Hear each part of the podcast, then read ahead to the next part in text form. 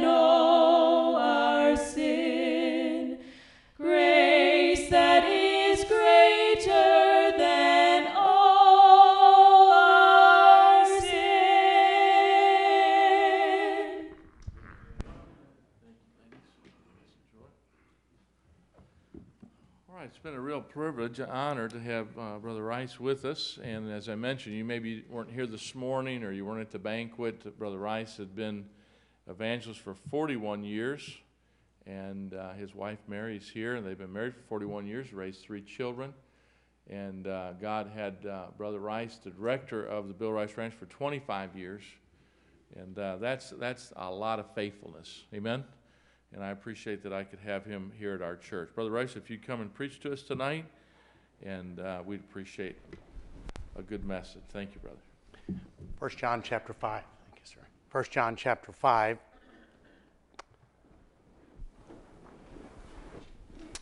First John chapter 5. Appreciate your kindness to us today. I enjoyed the service tonight.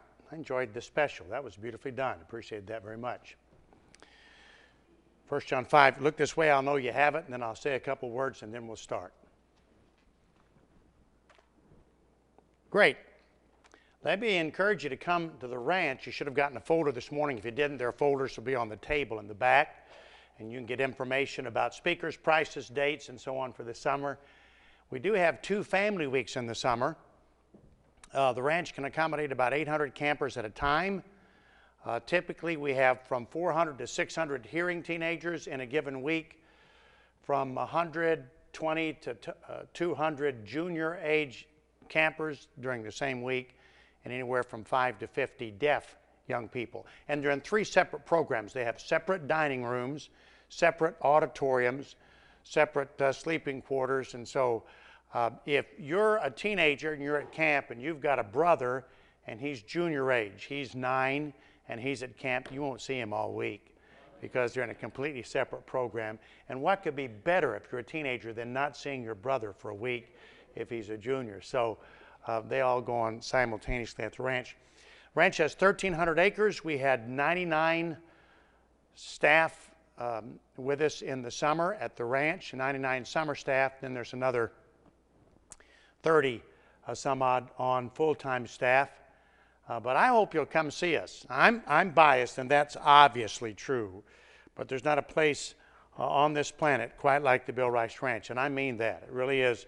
Uh, the Lord's used it wonderfully for 54 years, and we pray that He'll continue to use it. On the table in the back, there's some stuff from the ranch. There's several CDs. There's the book. Do you mind if your kids don't? Uh, I mentioned this morning the Christmas CD, and uh, I mentioned God of All Comfort. Uh, this is probably the best thing the ranch has ever produced. I'll just mention it to you. This is Carry On the Cause. The title song, Carry On the Cause, was written by Will and Cena.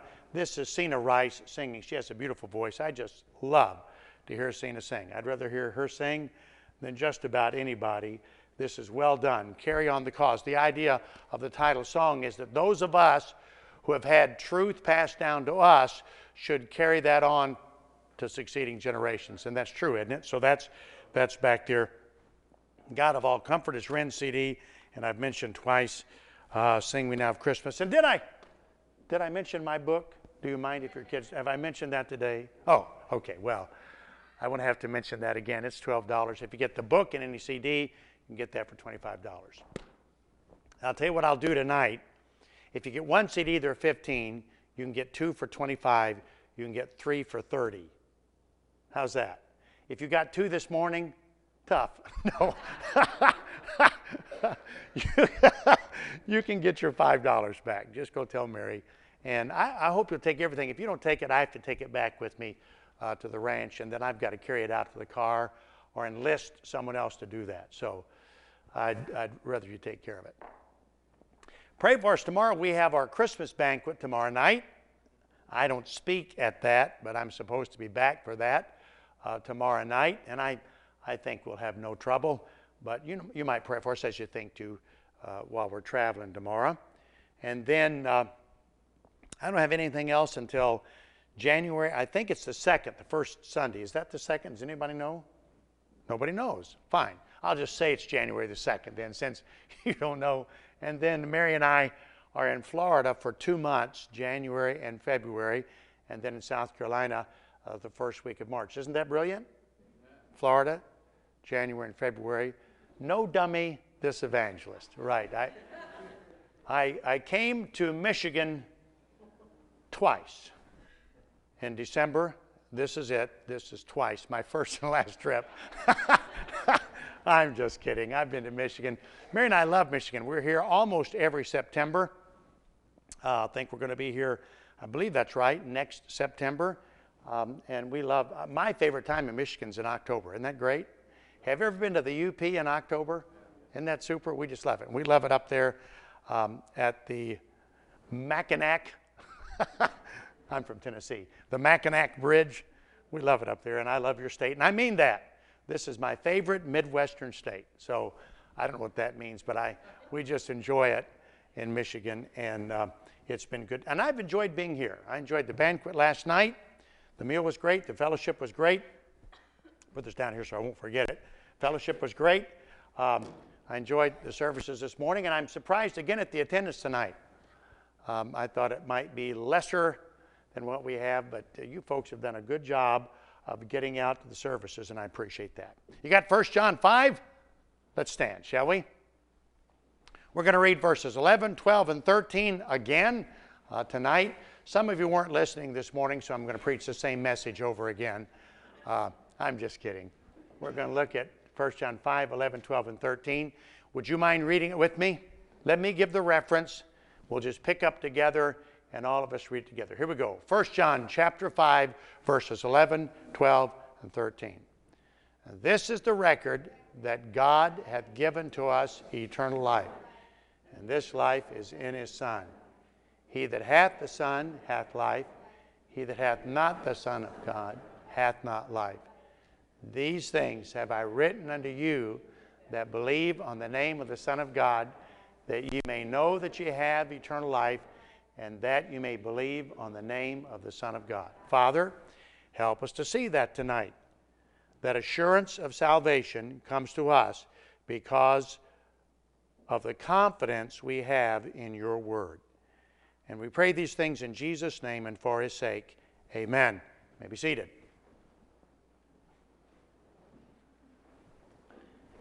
Doubts about one's salvation are all but universal among God's people. That is, if you're saved and you've had doubts about your salvation, that certainly is not unusual. Now, some people say, and they say this incorrectly, some good people say, Well, I'll tell you one thing, brother. If you're really saved, if you're truly born again, amen, you know it. Because God's Holy Spirit speaks to your spirit. And if you're truly saved, you know that you're saved. Is that true? Categorically not. Look at verse 13. These things have I written unto you that believe on the name of the Son of God. Would he be speaking to believers, saved people, or unbelievers, lost people? Which? Saved people. Okay. These things have I written unto you that believe on the name of the Son of God, that ye may, next word. No. Okay, wait a minute. You mean there could be a person who's saved, who has believed, but who doesn't know? Isn't that what the passage says?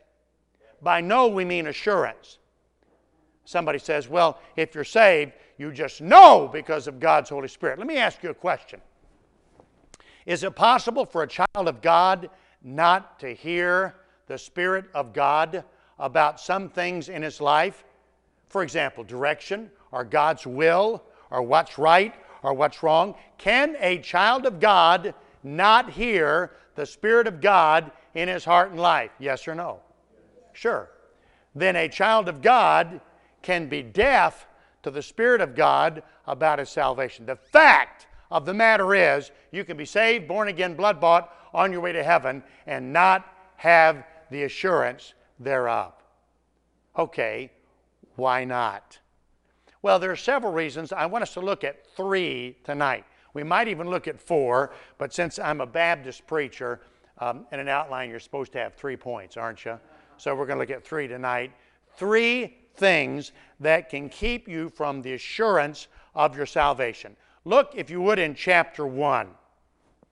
And by the way, I know you know this, but just, uh, just, just to set this in our hearts and minds, I want you to note to whom First John is written. Look down, if you would, in chapter 1, in verse 7. But if we walk in the light, as he is in the light, we have fellowship one with another, and the blood of Jesus Christ, his Son, cleanseth us from all sin. To whom is the book written? Christians. That's obvious. Now listen to this. First John is not written to people who claim to be saved but who are not. It's not written as a book which gives us evidence as to whether or not one is saved. It is written to God's people. Now, it is fair that you can infer from First John that if I am saved, these things should be in my life. But I'm telling you, you really are speaking dangerously when you go through 1 John and say, here are proofs of your salvation. For example, you should love the brethren. You should have prayers answered. You should love uh, the book. You, you, you should walk in righteousness. Those things are all true. But 1 John, I remind you, is written to Christian people. All right, then how can a person be saved but not have the assurance thereof? Three things. Look at 1 John chapter 2, verse 3. And hereby we do know that we know him if we keep his commandments. And let me just go back to this real quick. The we would be a reference to whom? Save people, God's people. Okay. And hereby we do know that we know him if we keep his commandments. There are two no's, K and O W. There are two no's in 1 John 2 3. Hereby we do know something. What do we know? We know that we know him. Okay, the second know, knowing him, is a reference to our salvation and fellowship with the Savior. That's knowing him. If the second know, knowing him, is a reference to salvation, what's the first know? If I know that I know him, what would you call that? Assurance. Who said that? Wave at me, would you? Excellent. Great. Okay. Assurance. Sure. Look, look. Knowing him is salvation, but knowing that I know him is assurance. You follow me? Okay. Hereby we do know. What do we know? That we know him if we keep his commandments. Okay, what leaves if you don't keep his commandments? Assurance. Not salvation. You're saved. That's not the point. But your certainty of your salvation can take flight if you don't keep his commandments. Sin in the life of a believer will always undermine assurance. Now, somebody says, well, if you're really saved, you won't be dominated by sin. Well, I'm sorry, but First John, I'm not sorry. Uh, that's just a way of saying this. First John, the first chapter says, if we say we do no sin, we deceive ourselves, and his truth is not in us. But if we confess our sins, he's faithful and just to forgive us our sins and to cleanse us from all unrighteousness. Look, if in your life there is unconfessed sin, then in your life you may have many doubts about salvation.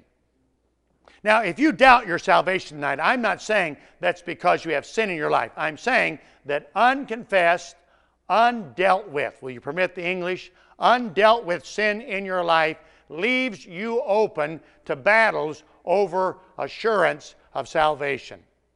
Number one, assurance is undermined when we tolerate unconfessed sin in our lives. Number two, look back at the second chapter, would you please?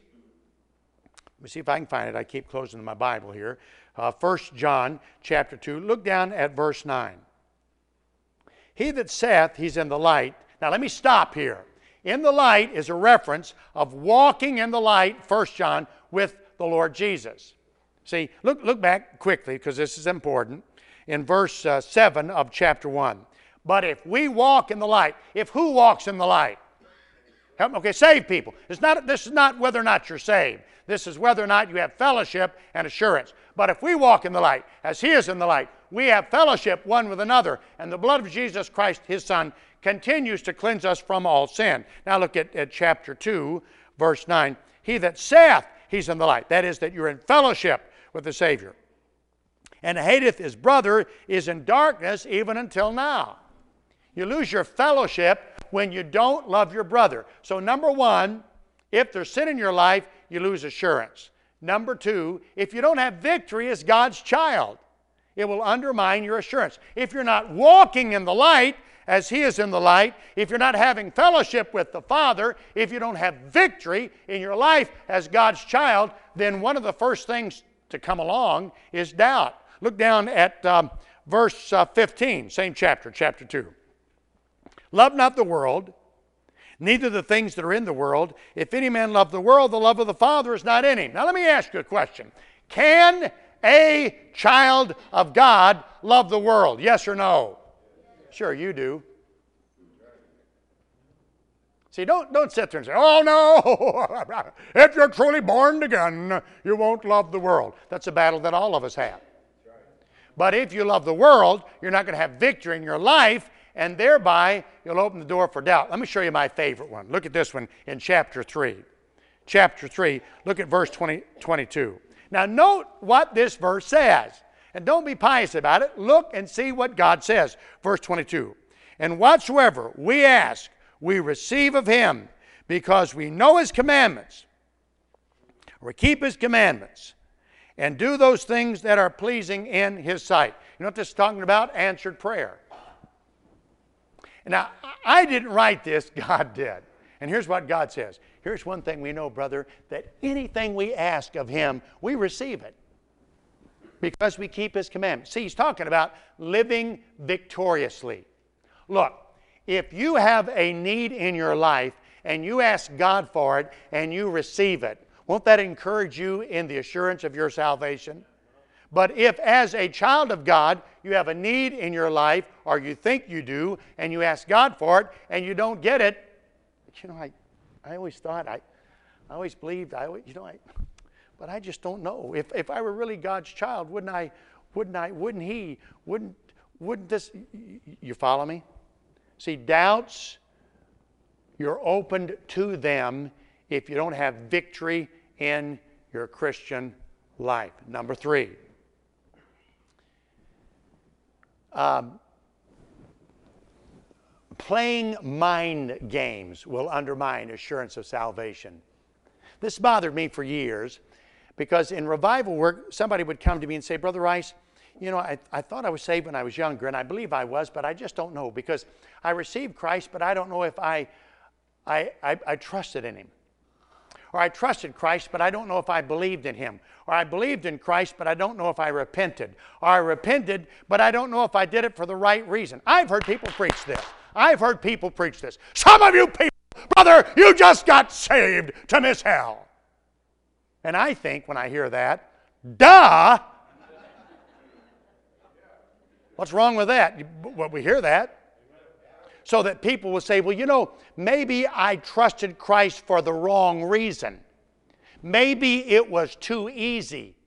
Maybe I didn't mean it. And you know, that bothered me for a long time and, until I, I, I saw that in the scripture, truth is just given, can, can I say it this way, matter of factly and you accept it or you don't. It's not, look, Bible believing fundamentalists are not existentialists. You say, what does that mean? I don't know, but it sounded impressive, didn't it? no, really. Existentialism is the philosophy of our day. And basically, this is a little bit shallow, but basically, it's um, if it feels good, do it. You know, whatever is right to you is right. So an existentialist wants to know how you feel about something rather than what you know. So that here's a person that's 22 and somebody says, Tell me why, why did you want to be saved when you were seven? What, what feelings rushed over you when you supposedly trusted Christ at eight years of age? And you go, um, um, um, you following this? Okay, the Bible just kind of takes it at face value. Suppose I wanted to sell my car, and suppose it was worth um, $1,000 and I wanted 1100 for it. And suppose I came to the pastor and I said, You can have my car for, for 1100 bucks. And suppose he said, Hey, I want it, I'll buy it for 1100 bucks. Suppose he wrote me a check for $1,100 and I take the check. Now, do you think I would say this? Now, Pastor, I need to know. You, you claim to want my car, and you claim to give me this check for 1100 bucks. Do you really, do you really mean this? Is it really, are you sincere about it? Are you, are you really sincere? No, no. If the car's worth a thousand bucks and he writes a check for 11, I'm halfway to Tennessee before he knows I have the check. You following this? Now, we often say you can ask the Lord Jesus to be your Savior if you mean it. And I understand why we say that. We want people to be sincere. But you know, we don't use that with anything else. I was at a wedding um, Friday night, and the, uh, the, the officiant, the officiator at the wedding, the, the, the uh, pastor, uh, said to the groom, uh, Do you take uh, Nikki uh, to be your wife? And he said, I do. And the pastor didn't say, Now, do you mean it? Well, what if he didn't? When he said, I do, it was, it was all over but the shouting. I'm serious. Now, you say, well, Brother Rice, are you saying that people can insincerely be saved? No, they can't. But I'm saying that sometimes we work on people's minds about sincerity when it is almost impossible uh, to, uh, to, to put it on a graph. You understand what I'm saying? See, what, what's it mean to mean it? Is, is there a scale of meaning it? Is there a scale? Suppose there's a scale of meaning it. Two, you don't really mean it. Four, no, I'm sorry. Uh, six, meh, pretty good. Eight, wow, you mean it on the scale of eight. Wow, that's super. Nine, ooh, unbelievable. 9.4, I've never met a 9.4 in my life. 10, perfectly, you meant it perfectly. So you say to me, Bill, are you saved? Yes. When were you saved? When I was four. Did you mean it? 7.2. now, you know why you're giggling? Because it doesn't make any sense. And that's the point I'm trying to make. See? Somebody says, Well, I'm not sure if I said the right thing. You know, I was asked this question last night by a gentleman at the banquet. It's uh, about the thief on the cross. I love this. Uh, uh, people say, Do you say the right thing? Well, let me ask you, what's the right thing to say? Um, now, I think what you say is important, but it's not as important as what you do. And I'm not trying to be cute here, I'm serious about this. The deal is, uh, salvation is a matter of my recognizing I can't save me and my saying basically, Dear God, do for me what I can't do for myself. Have you ever asked a person to whom you were witnessing to pray this sinner's prayer? Lord, remember me when you come into your kingdom. Have you ever used that sinner's prayer? Well, come on, have you? No. Why not? Because it wouldn't work. Oh, it wouldn't? it wouldn't? Did it work? Okay, now look, stop and think of why it did. Let's just go through the story quickly, all right? Here are two thieves on, on one of three crosses, two of three crosses. The Lord Jesus, uh, one malefactor and one another malefactor and the other. The one malefactor began to rail upon Jesus. If you be the Son of God, come down and save yourself and us. The other malefactor says to the first malefactor, Don't say that. We're here because we deserve to be. Number one, he recognized he was a sinner. Number two, he's not. Number two, he recognized Christ was not a sinner. And then he turned to the Lord Jesus and said, Lord, when you set up your kingdom, which is what Christ had said he would do, when you set up your kingdom, don't forget about me. Wait a minute, Christ was dying.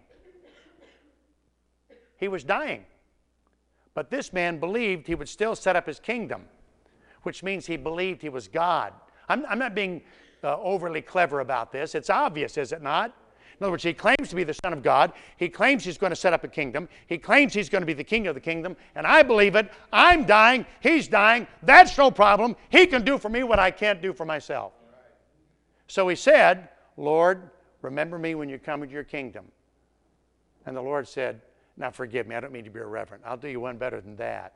You will be with me today in paradise. Now, why? Because the man on the cross was trusting Christ to do for him what he could not do for himself, even though he wasn't theological enough to know how to say it. Here's, here's the way we want people to be saved. Oh God, thou who didst create the universe and speak into existence the world upon which I, a holy, lowly, humble, wretched, despising sinner, against the righteousness of thee, O God, have lived. Thou who didst send thy Son to die in my place as an atonement for my sin, pictured in the Old Testament by the sacrifices of the nation of Israel. O God, thou who art perfect, Come today and forgive me my sin, and take me to glory, where I may, on this earth before I am taken, glorify you in my life by going to church every Sunday morning, Sunday night, and Wednesday night, and by being baptized and becoming a tither. And may I be an outstanding citizen in this country for you, dear God. That's what we want people to say. It's not how people are saved.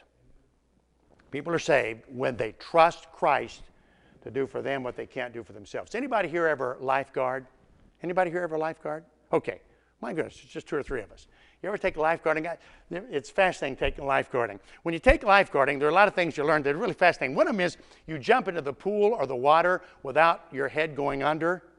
This is really fascinating. You, you put your legs like this, and when you jump in, you bring your legs together, and you, you have your hands, you bring your hands this way. So your legs come together, your hands come, and, and you won't go under. You make a big splash, but your head doesn't go under. And the reason you don't want your head to go under is so that you can have the victim in view the entire time. Uh, then, when you get to the victim, you have what's called a cross chest carry, you know, over the shoulder, down across the chest, and you actually carry them on your hip. And you have an inverted scissors kick. Because if you kick normally, you beat the poor guy up. So you have an inverted scissors kick, and you take him out of the pool. Now, a guy drowning knows none of this. So the guy drowning doesn't say, Please, oh great lifeguard, come into the pool without your head going under, swim out to me, grab my arm, turn me around, a cross chest carry on your hip, inverted scissors kick back to the side of the pool. He doesn't say that, does he? Does he? Okay, what does he say? Does he? Does he? Is a guy who's drowning say, Excuse me, excuse me, Mr. Lifeguard, help? Is that what he says? Well, he might but he might, he might just go, ah! Okay, if, if the guy drowning just goes, ah! here's what he's doing. He is conveying to the lifeguard, I can't do it, but I know you can. So do it for me. You following this? Okay, the lifeguard, by the same token, when the guy in the pool goes, ah! he doesn't go, no, no, say it right, say it right. I'm not coming unless you say, does he? Let me tell you something. When a lifeguard recognizes that someone in the pool is going to stop struggling trying to do something he cannot do and rely upon you, the lifeguard, to take care of it, it is all over, brother. I don't care if the victim's unconscious. In fact, it may help if he is. Because when you go to the victim, he may want to climb on your shoulders so that he can breathe. Now, that's great for the victim, but it's not real good for lifeguards. So the idea is you are doing, are you following this, people? You're doing for the lifeguard what he can't do for himself. Somebody says, okay, Brother Rice, I know, but I, I can't remember what I said. Um, when, I, when I was saved, I came forward to the old fashioned altar. I was weeping, and somebody came and they read me some verses. I don't remember what they were, and they said some things. I don't remember what they said. And I, I prayed a prayer. I don't remember what I said, but, but they told me I was saved. Well, let me ask you how, how many men in this room tonight are married? Can I see your hand? Let me count. Real high, real high. 1, 2, 3, 4, 5, 6, 7, 8, 9, 10, 11, 12, 13, 14, 15, 16, 17, 18, 19. 19 of us. Okay. Wives, do not help. Do not help. Okay? Men who are married. How many of you men remember when you were married, if you said, I do, as in, do you take this woman to be your lawfully wedded wife? I do. Or did you say, I will? As in, will you take this woman to be your lawfully wedded wife? And you said, I will. Or did you say, I do and I will? As in, do you take this woman to be your lawfully wedded uh, uh, wife? I do. Will you promise to cherish love, take care of her, and spend money for the rest of your life? I will. Okay, did you, now, now I'm serious, 19 of us, how many men here remember if you said do, if you said will, or if you said both? Would you raise your hand, please? Okay, one, two, three, four, Mm, four and a half. She says, no, he doesn't. But let, let's, take, let's make it five. Five out of 19. There are 14 men in this church tonight who claim to be married, who probably are not. Excuse me, you want my handkerchief, brother? I'm sorry about that. Yeah. Okay. okay, why are you giggling? There's two reasons. Number one, the silliness of the speaker. Number two, because the entire concept is ludicrous. But we'll say to somebody who was saved in 1975, What did you say? Or, or have you ever heard this one?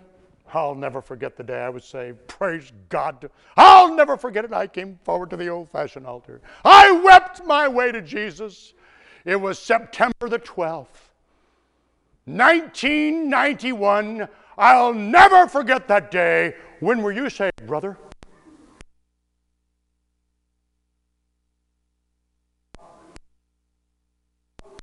I was, um, I was nine. I know, brother, but when was the day, that wonderful day in your life when you were saved? The most important day of your life, when was it? Well, I, I, I don't know. What? You don't know when you were saved, brother? You don't know September the 12th, 1990, whatever it was. Now I've forgotten. Okay, you don't remember that day. Let me ask you something, brother. Don't you remember the day that you were born the first time? Well, if you're not careful, you say yes, but you don't.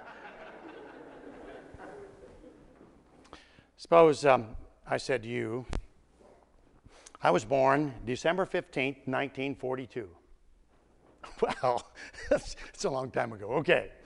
I was born December 15th, 1942. And you say, Brother Bill, how do you know it's December 14th, 19, December 15th, 1942? And I say, because, brother, I was there when it happened. Amen. And I'll never forget that day. Is that, how do I, I, I do know when I was born. How do I know? Yeah, specifically, which parent? My mommy. My mommy told me. So if you say, Brother Bill, now how old are you, Bill? 65. And when were you born? December 15th, 1942. And how do you know that you were born December 15th, 1942? Well, I know it because my mommy told me. It works with your first birth, it'll never work with your second one with most people. I, I, I was saved when I was nine. It was in August at camp. And how do you know, son, now you're 58, that you were saved when you were nine? Well, my, my mother tells me that's it was uh, in August. You can't know you're saved, brother, because your mother says you were saved. You can only know that you're saved because you know that you know that you know that you know that you know that you know that you know that you know that you know. Are, are you getting this? That you know that you're saved. Yeah, but we're not talking about what you know. We're talking about whether or not you know a date. And I'm telling you, and I'm, I'm sorry because I really do have a short fuse about this. That's crooked. It's crooked. What you're doing is testing people's memory rather than whether or not they've ever trusted Christ. And when you test their memory, you can have them trust Christ tonight and write down the date. And in two years, they'll wonder if they meant it. Or they'll wonder if um, they really changed or if they were truly sincere. See, because you're talking about two separate things. See, salvation is a matter of just taking God at His word and believing it. What the Bible says. And I really can't help people that play mind games. I really can't. And if you play mind games about one thing tonight and get that settled, you'll play mind games about something else tomorrow. In other words, if you can't remember the date tonight, tomorrow you won't know if you were sincere. Um, you ladies, let me ask you a question. When you got married, were you sincere about your marriage vows? Oh, yes, Brother Bill, I was sincere. Oh, you were, is that right? At that time, were you looking forward to diapers and kids and meals and putting up with your husband? We didn't know about any of that, did you? It's not the point, is it? You took him. And when you, yeah, and when you did, it's, it's finished. You understand that? See, it's all taken care of. Um, it really is unfair and improper to ask someone when he's 38 if he understood the virgin birth when he was seven. You can be 38, you don't understand the Trinity. You don't understand how God knew what you would do throughout your entire life, but obviously gives to you the right to choose it. You can try to explain that sometime. You're just asking for trouble. See, what I'm saying is you just you just take the Bible at face value. Did you trust Christ? I did. Did you understand everything then that you do now? It's like being born. You understand a lot more about birth in your 40s than you do when you experienced it. Experiencing birth doesn't make you an expert on it. And experiencing the new birth doesn't make you an expert on it. Now, I think you ought to learn about what happened. And I think that's wonderful. But you don't know you're saved because you understand things. You know you're saved because you trusted Christ. See? Uh, so the Bible says, uh, He that hath the Son hath life, he that hath not the Son of God hath not life. Okay. If, if I can have doubts, and there are other things, but if I can have doubts because there's sin in my life, then I know how to take care of that. I just, I ask God's forgiveness and trust in His cleansing. If, if I can have doubts because of the lack of victory in my life, I can take care of that. I can say, Dear Lord, help me to pray in such a way that I'll ask for those things that you want me to ask for. Help me to love the brethren. See, I can see success in my life that will help me with confidence. If, if my assurance of salvation, if it's simply, if it's simply a matter of um, going through mind games that I've been frankly silly about, I, I, can take care of that. I can take the Bible at face value and my response to it at face value. All right, so then how can I know that I'm saved? Well, you can't know that you're saved because of feelings. You know that, don't you? You, you, you can't know that you're saved. Mary and I were, were married on December 29th in 1966. So it'll be, it'll be 41 years um, this December 29th. And people used to ask me a question right after we were married that I, honestly, I just thought it was the dumbest question I'd ever been asked in my entire life. Here's what they would say to me They'd say, Bill, do you feel married?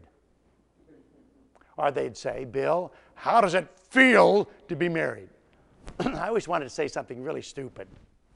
Like, Bill, how does it feel to be married? I always wanted to say, well, like mashed potatoes. You say, well, that's a stupid answer. Yes, it was. It's a stupid question. Um, could a could a person be married and not feel like it? You know, when you're first married, you don't. Because you've been around your spouse a lot.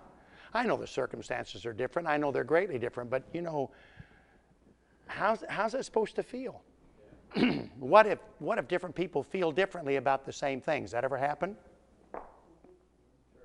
How many of you people today, let me just ask you, how many of you people today, now I'm serious about this, went, yes, yes, when you heard the news that Miami won for the first time in 15 games. They won. You people aren't even excited tonight. Now I'm doubting your salvation. Okay. I, am serious. Did anybody here go something like this? Yes! Miami won. Did anybody here do that today? Anybody? I'm the only one? Is that what we're saying? Okay. Suppose, oh, how, how many of you claim to love football? Let me see your hand. Come on, come on. Okay, you guys all love football? You say you love football. But you didn't go, yes, today when Miami won. You don't love football. You're not a fan. Brother, when I heard today, a real fan, brother, when I heard today that Brett Favre had thrown for more yardage than Dan Marino, I was truly saddened. Not really, I'm just making this up to get your goat. And when I heard today that the Dolphins won, I said, yes! And every real, true, bona fide, genuine, mean business NFL lover was excited today when they won. Does that make sense? Doesn't to me either. Doesn't to me either. But you hear it all the time in church. brother. I go to church Sunday night. I, I just, I just can't. How can people stay home, brother? I, I don't know. I just love. I heard a preacher once. You'll have to forgive me of this. This shows how wicked I am. He said, "I'll tell you one thing, brother. When I got saved, you couldn't keep me out of church." Yes, sir. Amen. When I, when I got saved, you couldn't keep me from witnessing. Amen. And when I got saved, it wasn't hard for me to read the Bible. Amen. Amen's not a question, but that's the way we use it. Hey, when I got saved, brother, I was there witnessing and I was giving my money. Some of you people, you claim to be saved, but you don't love church. You don't give your money. You don't witness. My brother, when I got saved, it was a thrill to give. It was a thrill to witness. It was a thrill to go to church even when it snowed. And I thought to myself, and I know this is flesh, but I thought to myself, isn't it sad he didn't get victory over pride?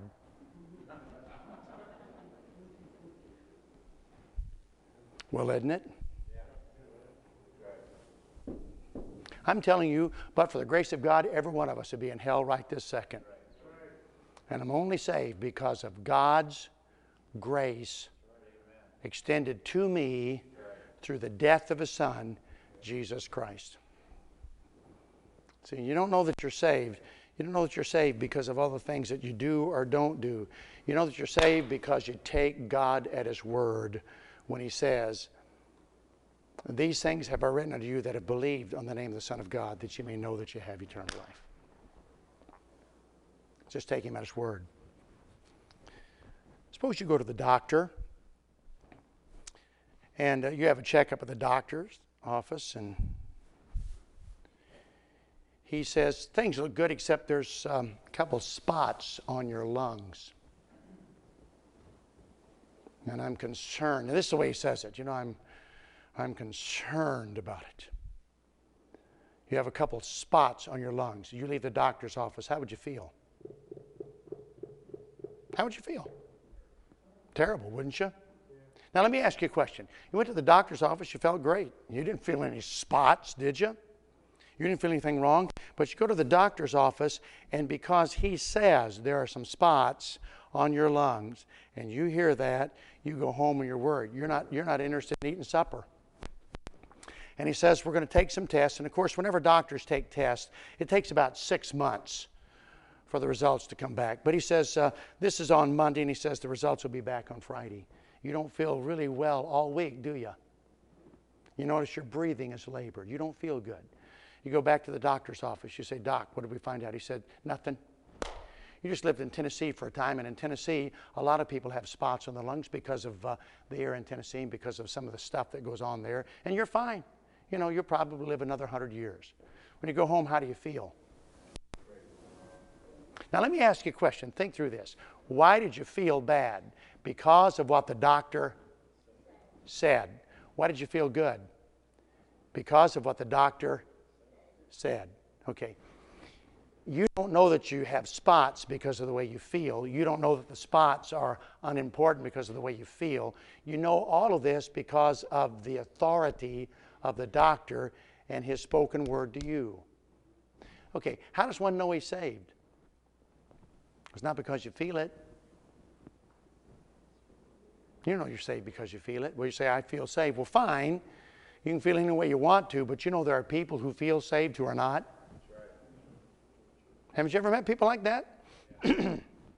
Tell me, sir, if you died, do you believe you go to heaven? I think so.